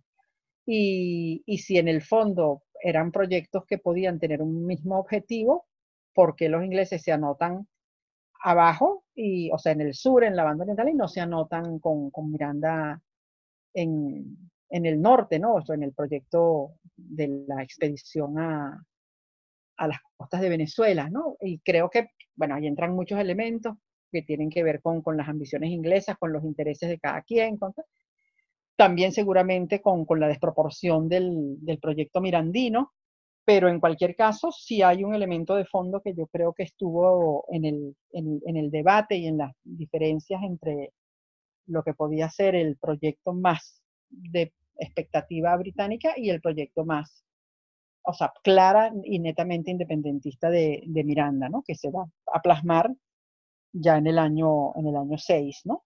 Sí, y e, ese año 6 con la invasión de Coro ya es un, es un, es un proyecto improvisado en los Estados Unidos, en Nueva York, si no me equivoco. Creo que consigue socios capitalistas, reúne unos hombres, unos fusiles y se embarca hacia Haití. Sí, no, no, no. Eso es, ¿verdad? Una, un, proyecto que está asignado por el, esencialmente por el voluntarismo, ¿no? Y por el voluntarismo desmedido y sobre todo porque al final él mismo se lo cree, él mismo se cree que llegando a América eso va a ser una, digamos, una, una, caída, o sea, que eso va a ser el dominó, pues, o sea, que eso va a explotar de ahí hacia adelante. Y, bueno, es querer ver en la realidad las aspiraciones, unas aspiraciones que, que, que no tienen asidero con lo que es la realidad efectiva de, del continente hispanoamericano, ¿no? Y, y, bueno, y es obvio que como habíamos dicho, si Miranda está siendo perseguido implacablemente por la monarquía española desde que desertó en el año 1783, mm. obviamente, y con todo lo que significa las posesiones, o sea, lo que es Puerto Rico, La Habana y todo eso, estaba cantado que no había quien no supiese que Miranda andaba con, unos, con tres barcos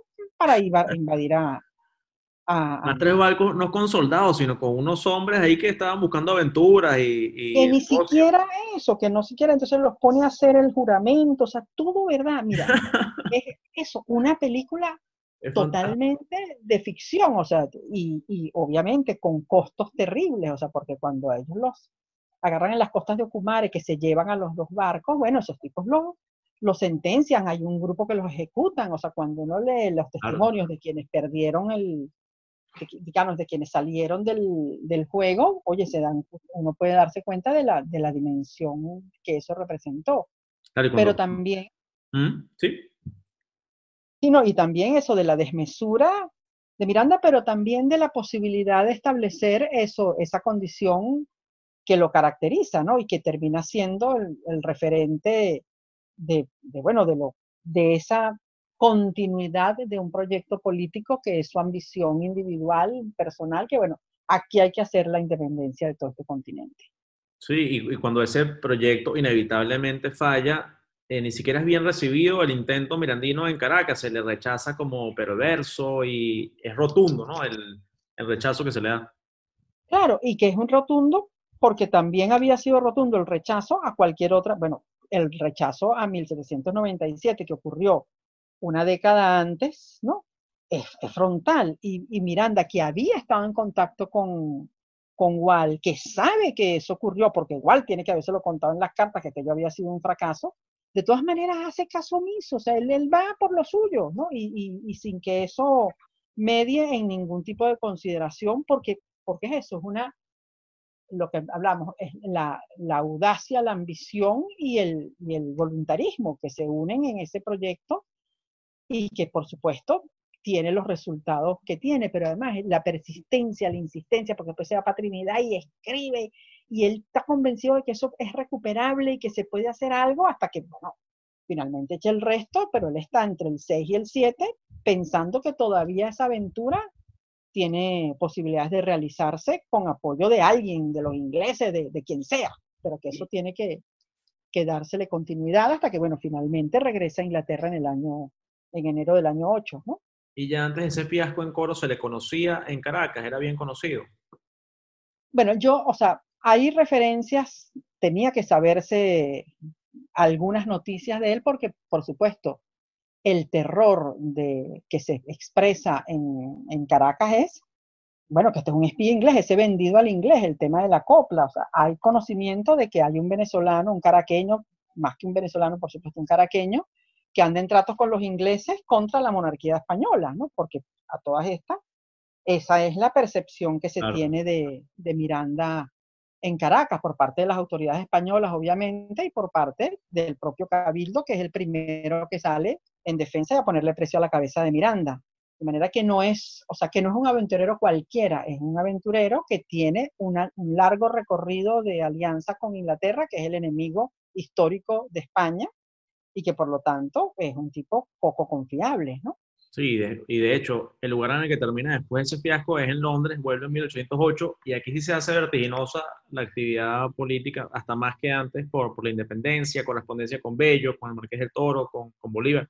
Le argumentan las autoridades británicas que, que el fracaso, imagínate tú, se debió a la falta de determinación de los ingleses y no a una falta de, de apoyo hispanoamericano. Dice que en Hispanoamérica, ellos, como antes, están esperando al apoyo inglés, ¿no? Es la misma, el mismo discurso.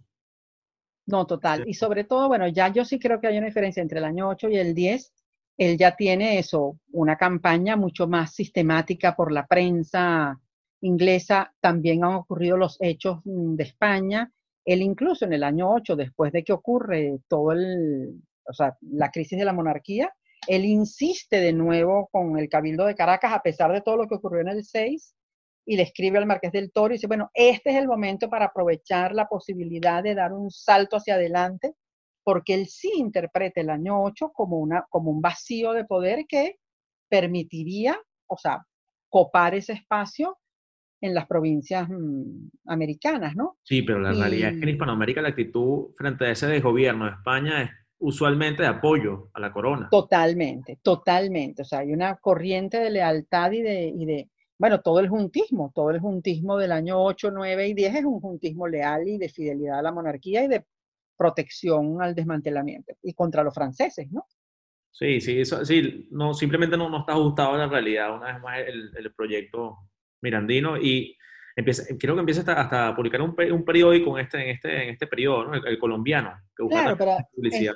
un, periódico, pero que además está blanco y white, o sea, ya hay una, en esta, ya en ese momento sí hay una, oye, una efervescencia, no pro independencia, sino más bien, o sea, que atiende lo que es la dimensión americana, hispanoamericana, y el propio Miranda le hacen saber los ingleses, mira, porque ¿qué pasa? Que en ese momento, después de haber sido enemigos históricos, Inglaterra empieza a ser el gran aliado de España.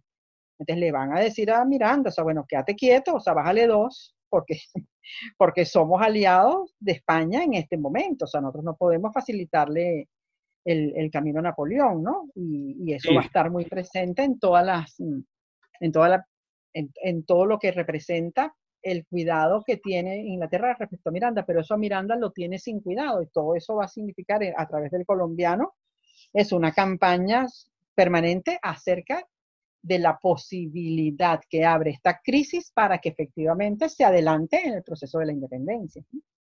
Sí, que ya está adelantado, ¿no? Ya inicia la revolución en 1810 y llega una comisión venezolana a Londres a solicitar apoyo inglés y Miranda obviamente se convierte en el guía de esta comisión. Está Bello, está Bolívar y Miranda termina regresando a Venezuela, ¿no? Y luego de 40 años llega de nuevo a Venezuela. Claro que es eso, el propio museo, ¿no? Pero yo sí quiero hacer una salvedad porque muchas veces se dice, no, porque fueron estos a buscar a Miranda y tal, y lo O sea, a Miranda no había que irlo a buscar para que viniese a Venezuela. O sea, Miranda, cuando Miranda leyó en junio del año 10 que aquí había arrancado lo del 19 de abril, él inmediatamente empezó a hacer sus maletas, o sea, ese grupo que estaba, o sea, esperando el momento para volver a cruzar el... 30 años esperando, claro.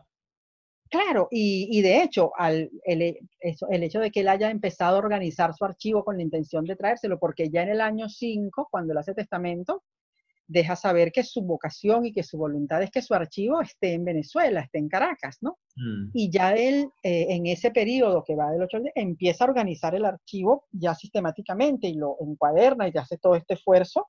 Y lo primero que va a montar, bueno, que, le encarga eh, Miranda Bolívar cuando Bolívar viene, es que se lleve el archivo. O sea, quien trae el archivo de Miranda es Bolívar. En el barco donde él viene, porque Miranda no le toca ese barco porque es un barco inglés y no lo pueden montar porque él es un, digamos, una piedra en el zapato porque ha estado alborotando el avispero en Inglaterra sin descanso, ¿no? Y, claro, entonces Miranda no tiene otra cosa que hacer en la vida que regresar y que participar de todo este proyecto. Eh, Pero sigue algo... una riña con los mantuanos cuando llega sigue habiendo como esa impopularidad entre los caraqueños? Mira, yo creo que em, no solamente entre los mantuanos, es que Miranda es un tipo también muy difícil, ¿no? O sea, Miranda llega, pero no solamente, o sea, Rocio, pero Rocio en, el primera, en las primeras de cambio, Rocio no es ningún mantuano, Rocio dice, bueno, ¿y este tipo de dónde salió, no? O sea, la, la ambición de Miranda, y obviamente viene, además él está fuera de, o sea, fuera del lote, o sea, Miranda ya es un hombre de 60 años, un anciano en esta época. Claro, toda esta gente son treintañeros, cuarentañeros, o sea, hasta el Marqués del Toro es más joven que Miranda, ¿no? Y ya es un veterano. claro, entonces eso, él es un tipo que viene además sobrado. O sea, ¿Cómo no va a venir sobrado si él ha estado en los Estados Unidos, a Europa, habla cinco idiomas? y estos son unos provincianos, entonces por supuesto Miranda viene en el espíritu de, bueno, yo vengo a enseñarles qué es lo que ustedes tienen que hacer. Bueno, sí, sí, y obviamente. Se reconoce esa autoridad, ¿no? Se le nombra teniente general de los ejércitos, o sea, así se le da esa. Claro, pero Miranda, pero Miranda no está conforme, ¿no? Eh, de hecho, cuando se. Él, bueno, por supuesto, él llega y ya se han, se han realizado las elecciones al Congreso, después él entra como diputado al PAO, pero incluso cuando se nombra el primer triunvirato, Miranda resiente que él no esté dentro del triunvirato, de ese primer triunvirato ejecutivo, ¿no? O sea, que en el primer momento... cerca, ¿no? O sea, los votos simplemente no lo favorecieron para nada. Claro, entonces la reserva, obviamente, hay reservas seguramente por parte de los blancos criollos que son los conductores de ese proyecto, pero yo, o sea, no es una traslación directa de, bueno, como estaban, los mancuanos estaban calientes con él en el, con su papá, ahora están, disienten de él. No, es que Miranda es un tipo difícil de tragar para cualquiera, ¿no? Sobre todo Miranda arma la sociedad patriótica y en la sociedad patriótica hay blancos criollos, hay mantuanos, pero también hay pardos y hay mujeres, o sea, eso no, o sea, todo lo que representa Miranda es disruptivo para el ambiente de las Caracas del, de 1810. Además, a eso se suma que él tiene 40 años que no le ha parado ni media a nada a lo que ha pasado en América, ha pasado en Venezuela, ¿no? O sea, de hecho, estaba desentendido de la familia. O sea, que hay muchísimos elementos que dejan ver que él es un extraterrestre, ¿no? Pero un extraterrestre que tiene una enorme experiencia política y una enorme experiencia militar. ¿Cuál sería la visión política de Miranda para Venezuela en ese momento?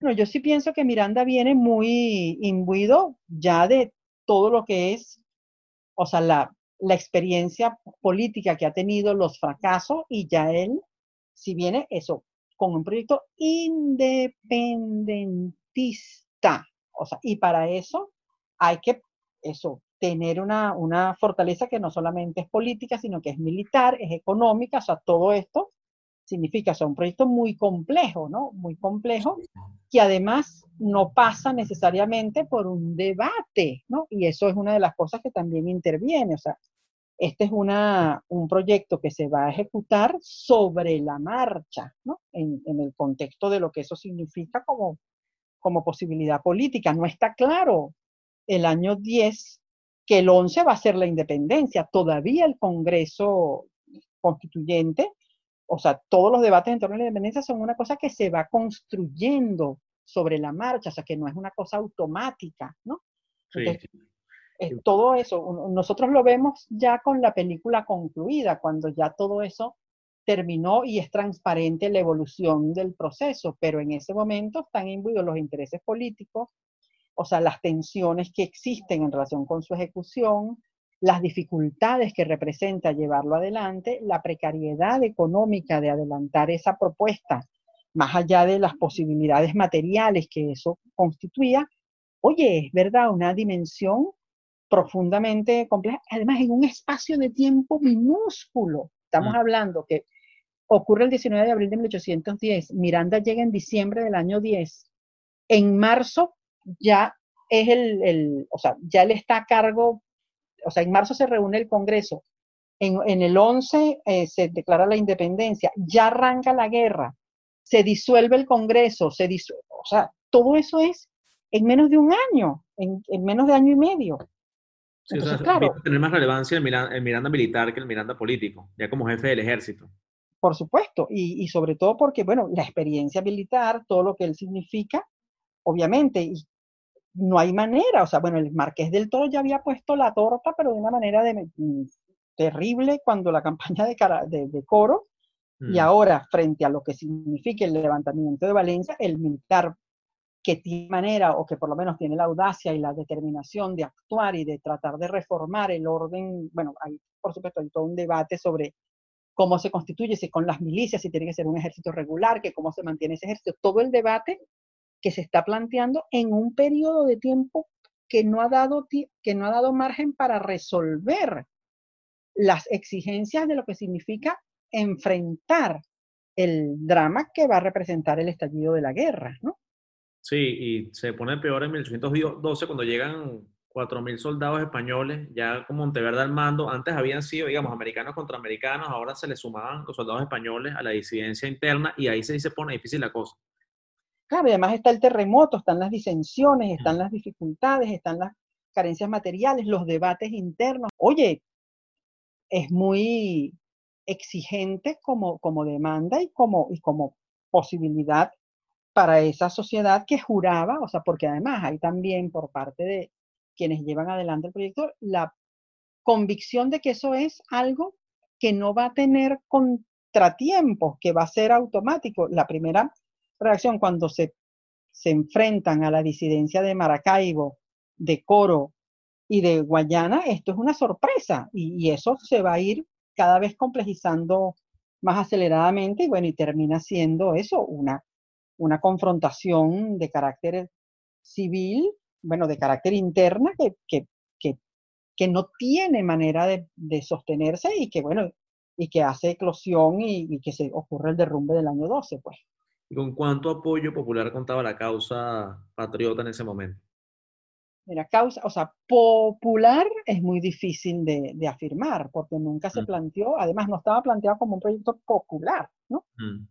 Eh, eh, y por supuesto no había, mm, o sea, había resistencias, había, o sea, oye, lo que se está planteando es una cosa que tiene una dimensión y una ambición política que está fuera del rango de lo que significa eso, la posibilidad de que eso permee sobre el conjunto de la sociedad. Bueno, esto era un debate que no solamente, o sea, permea eso, a la aspiración política del proyecto independentista, sino a las debilidades, digamos, a las exigencias de establecer eso, un, un, proyecto republicano, a los propios debates que se suscita dentro de los sectores de la, digamos, de los mantuanos en el Congreso acerca de la igualdad, de manera que no había forma de que eso permeara en el conjunto de la sociedad cuando ni siquiera había logrado permear, digamos, entre los, entre los mantuanos como sector mm, conductor de ese proyecto. Y eso, por supuesto, va a generar eso, terribles consecuencias y, profundas contradicciones. Y no hay manera de establecer, no, que es que los pardos en general o los blancos en general, allí hubo decisiones en todos los, en todos los terrenos, ¿no? Y por supuesto, el, tema de, bueno, de los alzamientos de los esclavos, o sea, que fue todo lo que termina, o sea, aterrorizando a, al, al, en el momento final a, a la República y todo eso es, eso, la combustión que representa el desmantelamiento de un orden que tenía 300 años de, de estabilidad mm, política e histórica. Entonces, obviamente, eso, ese estremecimiento genera, o sea, un derrumbe que se expresa en todos los niveles y que es muy difícil de contener y, por supuesto, imposible pensar que eso podía ser un proyecto popular que contase con el apoyo del conjunto de la sociedad. Eso va a ser pues, un proceso muchísimo más lento, gradual y complejo a lo largo de la guerra. ¿no? ¿Y qué papel jugó la, la Iglesia Católica?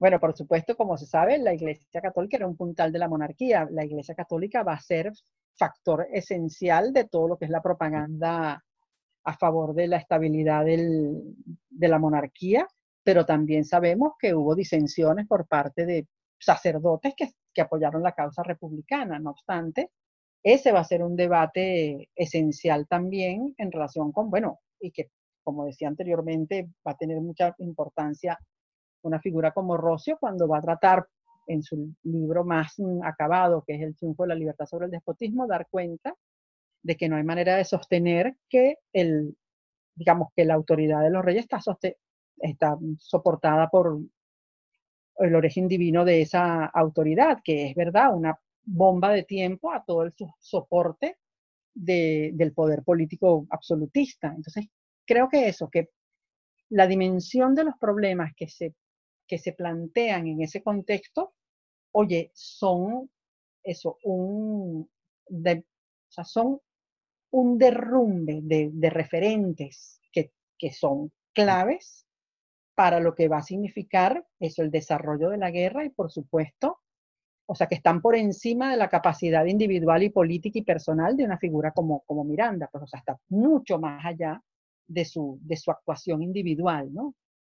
Sí, sí, a, pesar de que tiene absolutas facultades ya se, ya se llamó al levantamiento general de la población, la situación ya está fuera de control, está desbordada, Monteverde toma Barquisimeto, toma Valencia, Caracas queda aislada y ya digamos, es inminente. La capitulación, hay deserciones, falta de armamento, desesperanza, ya hay hambre entre la población, no quieren aceptar la moneda, la agricultura ya básicamente está acabada, no hay comercio. La situación económica y militar ya es terminal, ¿no? Para mediados de 1812. Claro, no es una catástrofe. O sea, bueno, la caída de la Primera República, como la llama el propio Gil Fortule en su libro, o sea, el desastre, es el desastre que, que, bueno, que ha sido ampliamente estudiado, o sea, bueno, está en la obra de, de Caracciolo Parra Pérez, está el libro de Rogelio Altés sobre el terremoto de 1812 y todo lo que eso significa. Últimamente está el trabajo de, de Carol Leal también sobre todo el proceso político de esta Primera República. Yo creo que es verdad, un laboratorio de situaciones extremas, ¿no? que finalmente, como se sabe, fracasa y, bueno, y termina siendo un derrumbe y entre en ese derrumbe cae Miranda, pues. ¿no? Miranda, Miranda capitula y, bueno, se, se, le acusa de cobarde, de inepto, de traidor, a pesar de que era tan evidentemente necesario para mantener algún tipo de, de, digamos, de, de que no, no, no, alargar la crisis. Son, son principalmente los mantuanos los que rechazan la capitulación, supongo no solamente los mantuanos, o sea, yo creo que eso es un debate, o sea, siempre, y eso está mm, sancionado por la lógica, ninguna derrota tiene padre, o sea, las derrotas son huérfanas. Hay que buscar el chivo expiatorio de la derrota. Y por supuesto, si Miranda había sido el gran mm, mm. jefe de toda esa campaña, o sea, todos los caminos conducen a, a a llevarle el gran peso de la derrota a Miranda. Y no, por eso insisto, no son solamente los blancos criollos, o sea, son también los militares. Hay dudas acerca de lo que puede haber sido esa resolución, ah, independientemente de que no es una resolución que él toma de manera individual, sino que es el Consejo de Guerra quien llegue a esa conclusión y lo que queda del gobierno de Caracas que, que, lo, que lo acompañe en esa decisión. Pero eso, como se sabe, o sea, un fracaso de esta magnitud, una derrota de esta calidad, que significa, como hemos visto, el derrumbe de un proyecto que se inicia con todas las expectativas que tiene, que tiene en el año 10 y en el 11, y que bueno, en nada aquello se viene por el despeñadero, eso va a conducir a una, eso, a una, a una condena y a una descalificación y a una, bueno, al, al punto de someter mm, a Miranda a prisión y entregarlo a las autoridades españolas, ¿no? Que es el, el desenlace. De la mano de Bolívar. Claro, está Bolívar, está Casas, está mm, eso, los Carabaños, está, eso son muchos de los que habían sido sus, subalternos, ¿no? Y esto, por supuesto, es un debate que nunca tendrá, o sea, que no va a ser resuelto tablas en ninguna mesa de juego. O sea, yo creo que el hecho de, la entrega de Miranda, en el cual indudable, o sea, no hay forma de esconder la presencia de Bolívar. Bolívar estuvo allí, o sea, testimonios, todo está eh, transparentemente testimoniado para saber quiénes fueron los que lo entregaron. Proponía fusilar, eh, ¿no? A Miranda, Bolívar. Bueno, se dice que Bolívar dijo, pero tampoco eso está claramente testificado. Pero más allá de que hubiese habido la propuesta o no de, fusilarlo o de terminar con sus o sea, lo que el hecho objetivo está en que, o sea, concluye su, su, digamos, concluye su autoridad y es sometido a, o sea, es sometido a prisión y entregado a las autoridades españolas. Esto, por supuesto, ha dado lugar a dos versiones totalmente contrapuestas, o sea, quienes consideran que, bueno, que era lo, razonable y lo que inevitable y que al final no había otra manera de resolverlo que guiándose por lo que fue la, eh, condena de, de, Miranda y los otros que dicen, bueno, que esto fue una felonía, una traición, que se condujo, o sea, que fue todo calculado yo creo, ¿verdad?, que, eso hay que verlo a la luz de, lo que son las condiciones de ese, de ese momento tan convulso,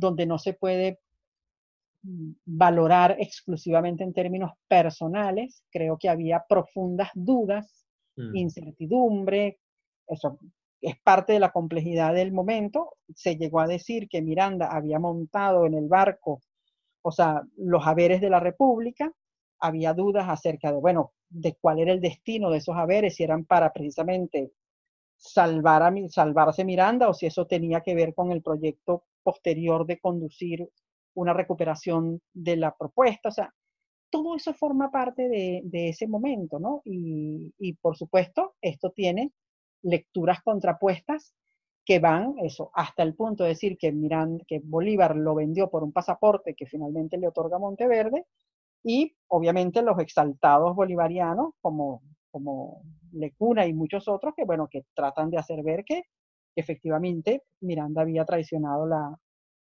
la República. Yo creo que eso, que mi posición en relación con esto es que hay que verlo a la luz de las condiciones del momento y de las tensiones que eso produce, de las desconfianzas mutuas en relación con, con la conducción del, del proyecto. Y bueno, y lo que eso va a terminar siendo como desenlace para las dos figuras involucradas. O sea, Bolívar se convierte entonces a partir del 12 en el gran conductor del proyecto mm. republicano y, bueno, y Miranda va indefectiblemente a la, a la, prisión y a la muerte en la Carracas, ¿no? O sea, que, que son dos destinos muy distintos. Sí, creo... Claro, sí creo que, por ejemplo, en el caso de Miranda, la primera vez que él tiene oportunidad de dirigirse a las autoridades españolas para hacer ver lo que ha ocurrido, sí me llama la atención que en ningún momento él condena ni hace alusión a la entrega por parte de sus subalternos, sino que toda su condena está dirigida políticamente a la monarquía española por haber incumplido los tratados de, la capitulación. Es decir, que en ese momento no hay por parte de Miranda juicios personales acerca de la manera en que se condujo su entrega, sino juicios políticos contra la monarquía por la manera de, conducirse respecto a la capitulación, ¿no? Eh, y, lo que sí es que Bolívar no va a tener una lectura similar a la, de Miranda. Ya él, en su manifiesto Cartagena, deja ver que hubo una traición en relación con, el, con la guerra y, y sobre eso no va a ahondar posteriormente, ¿no? O sea, sino que eso queda, o sea, no es, un, no es algo sobre lo que Bolívar va a, reflexionar posteriormente. Entonces, lo deja de ese, de ese tamaño y entonces en eso sí hay una diferencia sustantiva en, en la manera en que posteriormente cada uno de ellos trata el, el episodio, ¿no? Pero yo insisto en que eso no se puede interpretar a la luz de las tensiones personales o individuales, sino más bien, o sea, a la luz de lo que fue la complejidad de ese momento político y bueno, y es un episodio que además tiene cantidad de, de lecturas y de interpretaciones que todavía hoy, o sea, son materia de debate y de discusión y me parece muy positivo y muy sano que siga siendo así. Sí, es una de las grandes controversias de la historia venezolana. Lo cierto es que Miranda estuvo preso en La Guaira, luego en Puerto Cabello, termina en, en La Carraca, en la isla de León, cerca de Cádiz, y aquí muere. ¿Se conoce exactamente la causa de la muerte? ¿Se sabe? Sí, bueno, hay un, hay un informe que hace el, el, quien estaba acompañado, bueno, que es una apoplejía que debe haber sido un red derrame cerebral que, bueno, que termina dejándolo inútil y finalmente fallece, ¿no? O sea que es hay una, en el informe que hace, bueno, que por supuesto no es un informe médico, sino el testimonio de su, de su secretario, ¿no? José Morán, que era su sirviente, dice, sufrió un, ataque, un ataque apoplético quedándole de resultas una calentura pútida con demasiada malicia. A las 48 horas le acudió una inflamación en la cabeza y una fluxión en la boca que le tienen en los últimos trances de la vida. O sea, por esa descripción, o sea, mm, después de este accidente se contagió de fiebre tifoidea, tuvo una meningitis y finalmente falleció. O sea, que yo creo que debe haber sido eso, un cuadro, yo no soy médica, por supuesto, ni, ni ¿cómo se llama eso? Ni, ni experta en, en análisis de, de, autopsia, pero bueno, básicamente eso, un descompo, un, una descomposición física que, bueno, que termina muriendo y lo entierran allí mismo en el, en el cementerio de la Carracas, ¿no? Muere, muere, un personaje fascinante de la historia hispanoamericana, uno de los primeros que planteó una, una unión continental a nivel hispanoamericano. Y ha sido realmente un placer conversarlo con usted, una verdadera experta, probablemente sin igual en el tema. Y le agradezco una vez más por su tiempo, por su generosidad por haber conversado. No, Ernesto, yo, yo te agradezco mucho y yo sí quisiera decir que, bueno, que muchas veces está toda la duda sobre los huesos de Miranda. Yo creo que eso es verdad, una cosa medio inútil. A mí lo que me parece más importante de todo esto es, bueno, que su archivo finalmente, o sea, se salvó, o sea, eso es otra, eso es como para otro podcast, los archivos históricos. Pero bueno, ese archivo de Miranda yo creo que es lo que realmente tiene mayor valor a la hora de poder acercarnos nuevamente a su vida, conocer sus contradicciones, sus aventuras, sus carencias, sus ilusiones y, su, y todo lo que él representó porque lo dejó escrito de su propia mano. ¿Se conserva completamente? Sí, sí, bueno, aparte de que está en digital, está impreso, editado, yo aspiro que todavía esté conservado tal cual como él lo trajo a Venezuela en 1810 y que bueno, y que tengamos eso siempre como un patrimonio no solamente para los venezolanos, sino para todos los que tienen interés, curiosidad en la vida de este personaje que efectivamente tuvo una trayectoria histórica excepcional. Sin duda alguna. Muchas gracias, doctor Quintero, por su tiempo. Gracias, Ernesto. Un abrazo. Pueden suscribirse a la página para recibir los episodios que estaremos subiendo con regularidad y pueden seguirnos en Instagram, donde estamos haciendo publicaciones regularmente. Abrazos, gracias por escuchar.